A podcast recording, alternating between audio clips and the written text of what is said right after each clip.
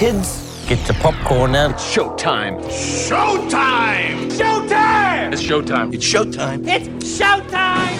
Showtime! Let's get the show started. Last weekend's top five. Migration came in number five. Madame Web weaved her way to number four. Ordinary Angels is at number three.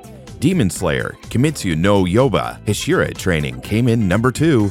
And Bob Marley, One Love, came in number one. New to theaters this week Dune Part 2.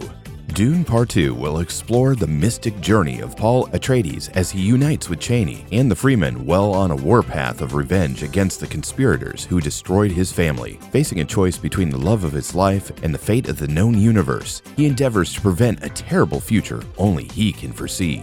Dune Part 2 is rated PG 13.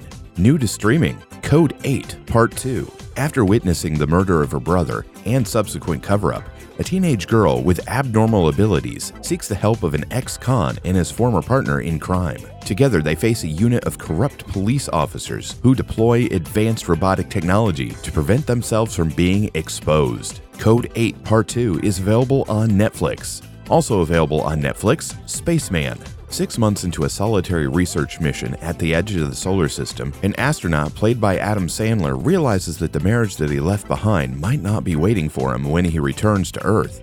Desperate to fix things with his wife, he is helped by a mysterious creature from the beginning of time he finds hiding in the bowels of his ship.